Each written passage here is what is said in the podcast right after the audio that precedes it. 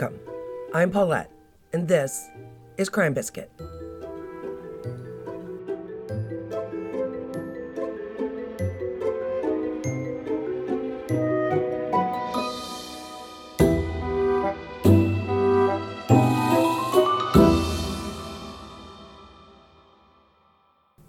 So it is pretty early Sunday morning while I'm recording tomorrow's episode, which is kind of fitting because this episode is not your average preacher's wife.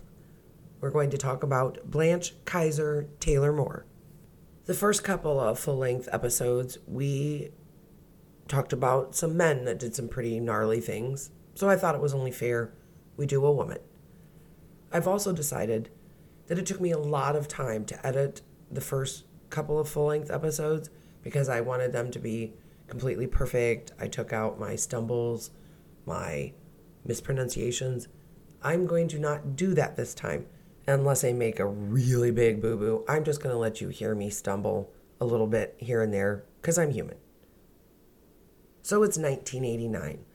We have a diminutive little church going lady. Her name is Blanche Moore. Well, Blanche catches the attention of law enforcement when her husband, Reverend Dwight Moore, falls ill. This illness has some rather suspicious symptoms, so much so that his doctors order a toxicology test. And what they find out is that Reverend Moore is suffering from arsenic poisoning. Miraculously, Reverend Moore survives, even after they discover he has ingested a massive amount of arsenic over about what they suspect is a one week period. Usually, in the cases of poisoning, the first person that law enforcement looks at is going to be the partner. So they're going to look at the wife, which is Blanche. They find out when they do a little digging that Blanche's former boyfriend and her first husband are both deceased. So maybe something's going on where she is just a very unlucky lady.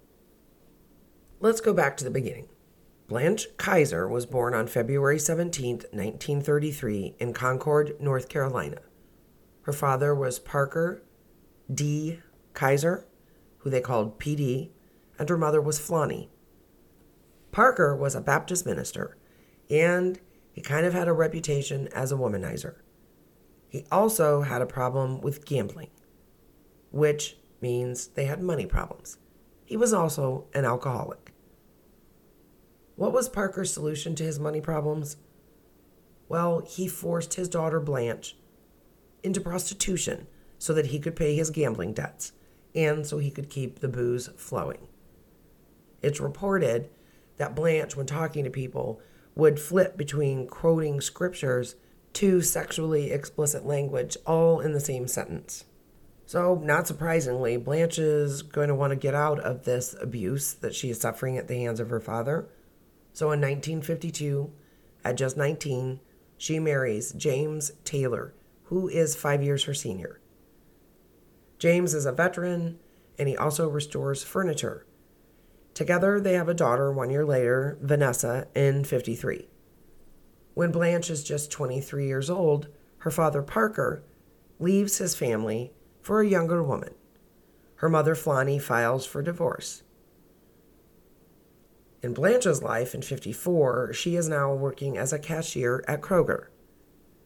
By 1959, she has been promoted to the highest paying job a female could have at the time, which was head cashier. She gave birth to her second daughter, Cindy, just a few weeks before she took that promotion. So, as outsiders, we might look and think things are going pretty good for her. She's got two daughters, she's married, she's got a promotion at work, well, you would be wrong because apparently husband James is a little bit like her father.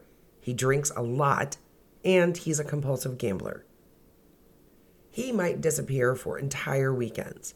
Then he'd come home after spending the family's money, and of course, he has no explanation for where the money went. But Blanche isn't going to take this sitting down. What is her revenge?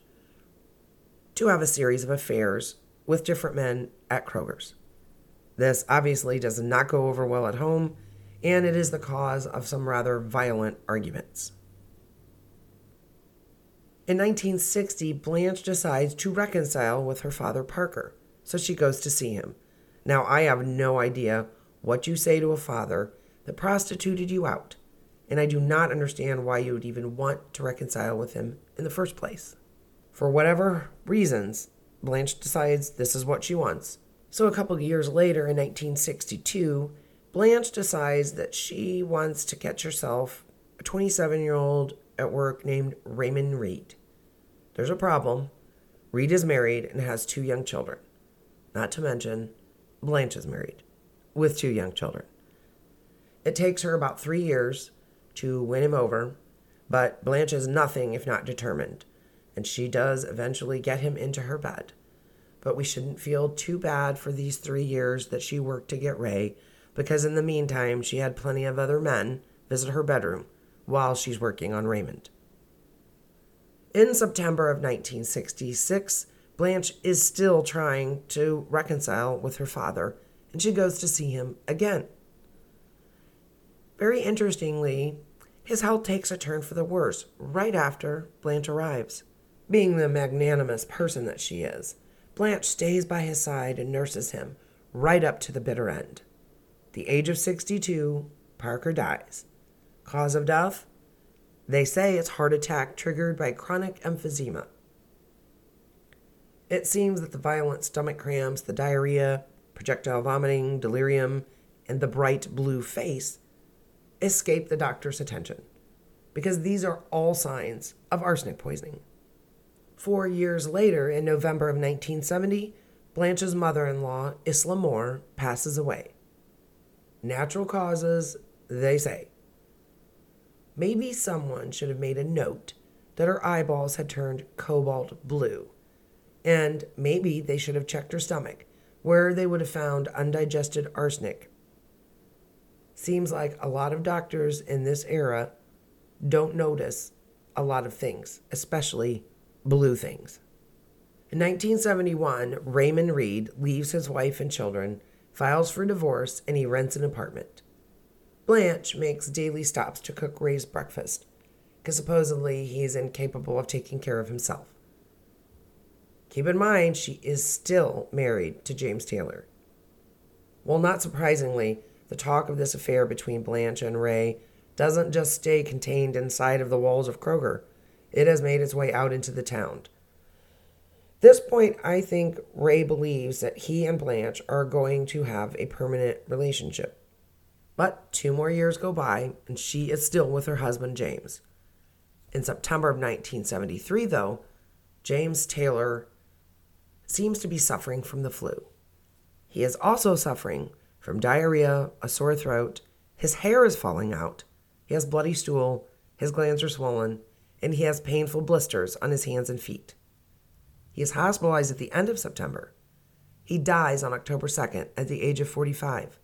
Strangely, he dies just an hour after the loving Blanche brings him some ice cream. Taylor leaves behind a pretty modest estate. Pretty soon, Blanche uses that modest estate to buy herself a new home in Burlington. People around town are suspecting that she got the money by stealing it from work. And because the talk of her affair with Ray is known in the town, no one is surprised at all when she and Ray Reed start dating openly. The two of them, they talk about getting married, but Blanche keeps postponing it for one reason or another. So this relationship, it goes on for a while, making it all the way up into 1985 before things go bad. There's some speculation that even before 85 and the end of things with Reed, she was secretly dating the regional manager of Kroger. This was a man named Kevin Denton. Seems kind of to me that Blanche has a thing for men that work at Kroger's. Regardless, Blanche goes cold on this apparently because she ends up filing a sexual harassment suit against Denton himself and Kroger in October of 1985. Kevin Denton has to resign, and Kroger settles the suit out of court two years later, so 1987, for $275,000. Something else that happened in 1985 a mysterious fire breaks out in her home.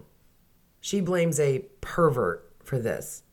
This is a nameless pervert that she's seen loitering around the property. I don't know how she knows he's a pervert unless she thinks he's a peeping Tom. But regardless, since the firemen have decided that the fire is arson, they actually buy this story. Blanche gets some insurance money from the fire and she invests that cash into a new mobile home. Well, guess what? The crazy pervert shows up again and burns this trailer to the ground just a month after she bought it. Blanche gets some more insurance money. I can't imagine that anyone would still want to insure this woman, but she gets the money. And then on Easter Sunday, 1985, Blanche meets Reverend Dwight Moore. By all accounts, he is an awesome man. He's very charismatic, he is well known, he is well liked, he has a great singing voice. Something interesting to note in the town of Burlington the churches outnumber the bars. He is the pastor of the Carolina United Church of Christ. Reverend Moore is a 51 year old divorcee. Blanche introduces herself to him at a sunrise service. Then she returns to get some counseling with him as her lawsuit with Kroger is dragging on. She starts meeting Reverend Moore for casual meals. She even alludes to some of her friends that she might marry herself a preacher in a year or so. Now, mind you, she is still seeing Raymond Reed, who thinks that he and Blanche are going to get married. Seems to me, though, that Reed is now becoming kind of an obstacle to Blanche and her plans to marry the Reverend Moore.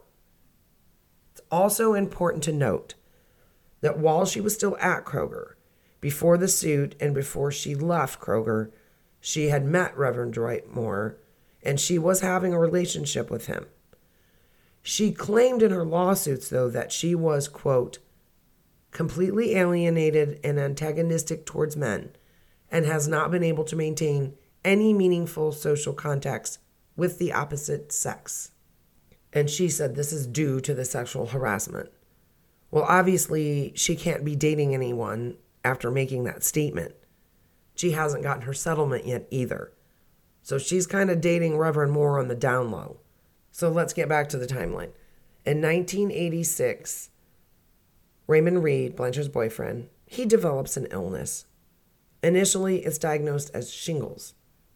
But by April of 86, he is in the hospital and he is now showing other symptoms like vomiting, diarrhea, loss of feeling in his hands and feet, which are classic signs of arsenic poisoning. And yet, the doctors diagnose him with Guillain Barre syndrome, which is a rarely fatal disease, does have similar symptoms. So it turns out that they do order a heavy metal tox screen for Raymond. They do this on June 27th. That test will end up showing six times the normal amount of arsenic in Ray's system. But those results don't make it to the doctor. And why is that? Hang tight a couple minutes and you'll find out. At this point, Ray is still with us, but barely. Though his health is like ebbing and flowing, and it does this over the next three months. Blanche, who is a dedicated girlfriend, helps him draw up a new will. And surprise, surprise, she names herself as executor and beneficiary to one third of the estate. The remaining two thirds is being divided between his two sons. Blanche visits Reed every day. She brings him pudding, homemade milkshakes, but ironically, despite her tender, loving care and the doctor's efforts, Ray declines and is put into intensive care on October 4th. He is experiencing renal and respiratory failure. He dies three days later, and when he did, by that time, he had gained 60 pounds of retained bodily fluids. He was so bloated that his skin had started to tear, and that hurts to even think about. Poor Raymond. His death is blamed on Guillain Barre syndrome. Now, our lovely Blanche, she attends Raymond's funeral with an escort. Who, you might ask? Well, that would be the Reverend Dwight Moore. Blanche ends up with $30,000 on top of whatever it was she snatched from a safe deposit box at the bank and a safe that Ray had in his home. And the Reed boys, who I'm guessing have to be angels because they kicked in another $45,000, their father's life insurance, believing that dad would have wanted Blanche to have some of it. I want to point out here that Blanche started going after, set her sights on, however you want to call it, Raymond in 1962, and he dies in October of 1986. So 24 years. This was a 24 year relationship. And she started dating James Taylor and married him in 52, and he died in 73, a 21 year relationship. So, up until this point, where we're about to start dating the Reverend, she is able to go two decades apiece with each of these men before they mysteriously fall ill. So now we have a little mourning period, and then Blanche and Reverend Moore start openly seeing each other. Which I don't think is really all that long after Reed's death, but they deem it an appropriate mourning period. So Blanche and Reverend Moore decide that they are going to get married in August of 1987. But Blanche develops breast cancer, so the date is moved to November of 1988. Then Reverend Moore gets really sick with vomiting and diarrhea. This sounds familiar? Yet this time, it really isn't Blanche causing it. He actually has an intestinal blockage, and it takes two surgeries to fix it. Finally, in, on April 21st of 1989, Blanche and Dwight Moore get married. They take a long weekend to honeymoon in New Jersey, where a grandchild of Dwight's has recently been born. They head back home on April 26th, and while on the Cape May ferry, Dwight eats a pastry and he falls ill. Instead of getting medical attention in New Jersey, Blanche drives her new husband home to Burlington where she nurses him. On the drive back, he is curled up in the fetal position on the back seat. When she's home, she talks to her daughter Cindy and explains Dwight's sickness Cindy tells her mom, You need to get him to the hospital. So on April 28th, Dwight is admitted to Alamance County Hospital. He takes a sudden and serious turn for the worse. Interestingly, just after Blanche brings him some homemade soup. The doctors send him home with no diagnosis and no cure. Blanche drives him to North Carolina Memorial Hospital, but they will not admit him without a written reference from Alamance County. So poor Dwight is sent home again, and he is pretty close to death by April 30th. At this point, he is retaining about 40 pounds of body fluid, which happened in a 24 hour period. This is before Blanche took him back to the Alamance County Hospital. They sent him to North Carolina Memorial again. Fortunately, this time, they sent him with the necessary paperwork. So while this is going on, Blanche is telling his family that Dwight is just fine. He's in the hospital from some tests. Tox screens are ordered, and on May 13th, the results filed state that Moore's body contained 20 times the lethal dose of arsenic. Obviously, police were notified, and they are quite interested to learn that Blanche has quite a run of bad luck with people falling ill and dying over the last 25 years. So God bless Reverend Moore. He does not believe for one minute that Blanche is to blame for what happened to him. He insists that he probably inhaled the poison while spraying his garden for pests. There's this poison called anti ant that contains arsenic. Apparently, Blanche had a habit of buying it, and I read that at one point she had asked Reverend Moore to buy some for her. Anyways, the police are not buying this. They don't think that Reverend Moore inhaled anything while treating his garden. So they bring Blanche in and question her on June 6th. On June 13th, they exhume Raymond Reed's body, and that autopsy reveals that he had elevated arsenic levels. Okay, now remember a few minutes ago, we were talking about the tox screen that was done on Raymond Reed when he was in the hospital? And we wondered why no one saw the results? Well, here's why the North Carolina um, State Bureau of Investigation finds out that while Raymond Reed was at Baptist Hospital, the doctors had ordered that toxicology screen. But on the day that the test results came back, the person responsible for taking care of Reed had rotated to a different hospital. And the new resident doctor responsible for Reed never sent the results up the chain of command. Because of this, and this is awful, it seems that Raymond Reed received the final and fatal dose of arsenic while in the hospital. The State Bureau of Investigation was already pretty suspicious, obviously, of Blanche, especially when they find out that she had attempted to have Reverend Moore's pension changed so that she would be the principal beneficiary of it. They were also aware that she hadn't been completely honest about how much money she'd gotten from Ray Reed's estate. In one of the police interviews, Blanche actually says that both Reverend Moore and Raymond Reed were depressed and that they were probably taking arsenic because of this, which sounds super plausible to me, right? Also comes out that Blanche had been having sex with Reed at the same time she was dating Dwight Moore, and that she also had Reverend Moore's hair cut, likely in an attempt to keep the State Bureau of Investigation from using hair samples. Didn't work because they used pubic hair instead. On July 18, 1989, Blanche was arrested and charged with the first degree murder of Raymond Reed.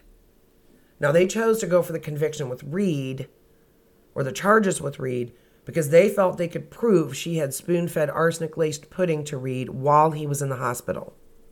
Reverend Moore's poisoning had been discovered earlier on before it reached fatal levels, and they thought that would make it more difficult to prove exactly who was poisoning him. The trial starts in October of 1990 in Winston-Salem. Blanche denies, of course, that she gave Raymond Reed any food the state turns around and produces a whopping 53 witnesses who will testify that Blanche made daily trips to the hospital and that she had food with her. Now, the state's case was made easier considering how complex it was going to be. And the reason why is because Raymond Reed's ex wife and their sons were suing Baptist Hospital for malpractice. They succeeded in getting the statute of limitations for wrongful death tossed out due to the fact that they were able to prove that Blanche, who was the executor of Raymond Reed's estate, should have been the one to get the toxicology screen results. The Reed family's argument was that Blanche was able to fraudulently keep them from finding out about the test.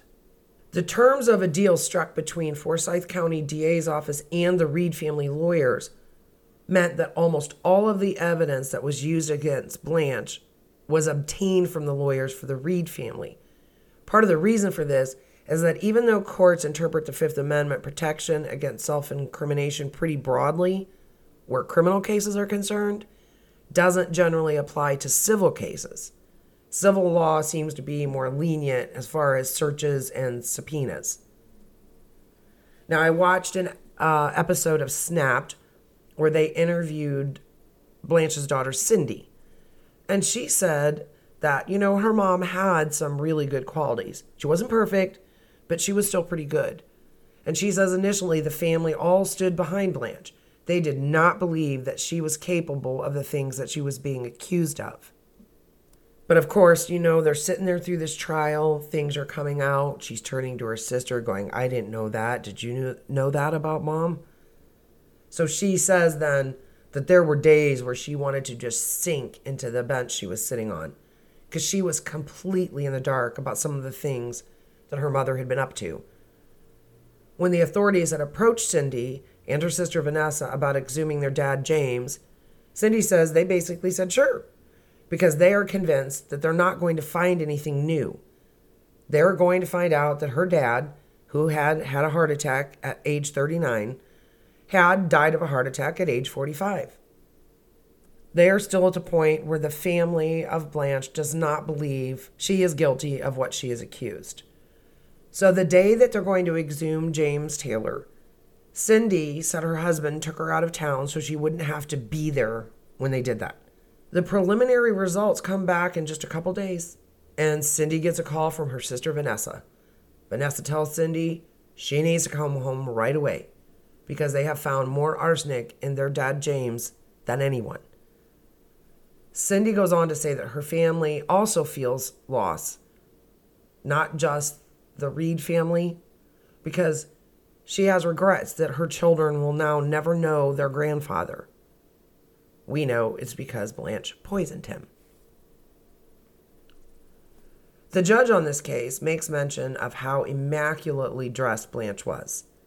He said that he gave the family a room that they could meet in every morning and that the family would bring Blanche a new outfit every day to wear to trial. At one point, one of the female prosecutors tells the judge that she is making daily trips to the mall because she also needs to get a new outfit so she will not be outdone by Blanche. The judge says that whether it's his imagination or not, he says that there were times when it seemed another personality would kind of pop out and he'd have to ask himself, Is that Blanche talking? But as quick as it would happen, she'd go back to being just Blanche again sweet Southern lady, grandma, preacher's wife. Raymond Reed's son says that during the trial, Blanche really did not seem worried at all, even when she took the stand. So originally, the murder charge against her was brought by Alamance County, but this was transferred over to Forsyth County, and there she was convicted on November 14th. On the 17th, the jury recommended the death penalty. Apparently, when the jury came back from the penalty phase, they were all holding hands. And the interviews I saw was it wasn't because they were all friends. It was because they had made the heavy emotional decision to sentence this grandmother to death. So on January 18th of 1991, the judge agrees with the jury and he sentences Blanche to die by lethal injection. She is sent to North Carolina Correctional Institution for Women. And due to the automatic appeals in progress, Blanche has still been able to avoid being executed. During the investigation that had ultimately led to Blanche's conviction, her father, P.D. Kiser, as and her first husband, James Taylor, as we already discussed, were both exhumed. This is when they had discovered that both had died of arsenic poisoning. There are people that speculate there are other victims, including close friends and relatives, who all died mysteriously, and some appeared to show signs of arsenic poisoning. This included her mother in law, Isla Taylor. Blanche has been charged with the murder of James and Isla Taylor, as well as the attempted murder of Reverend Moore, but she's only been charged. The authorities have not made the decision to actually try her since she's already been convicted and has been sentenced to death. And as for her father, Parker P.D. Kiser, they did not charge her with that murder.